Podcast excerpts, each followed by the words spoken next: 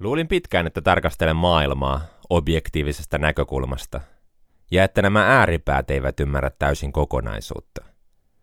Oikeistolaisen äidin ja vasemmistolaisen isän keskimmäisenä lapsena olen oppinut navigoimaan todellisuudessa eräänlaisena elämäntapa-diplomaattina. Onko keskitie kuitenkaan aina paras, ja onko ääripää aina edes tarpeeksi radikaali?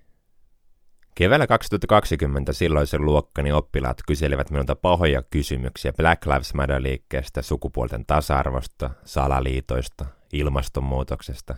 Aloin perehtyä enemmän näihin aiheisiin, jotta osaisin vastata heidän vahvoihin mielipiteisiin ja hyviin kysymyksiin näistä ilmiöistä.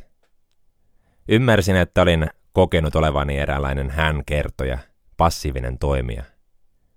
Mutta oikeasti meistä kukaan ei ole.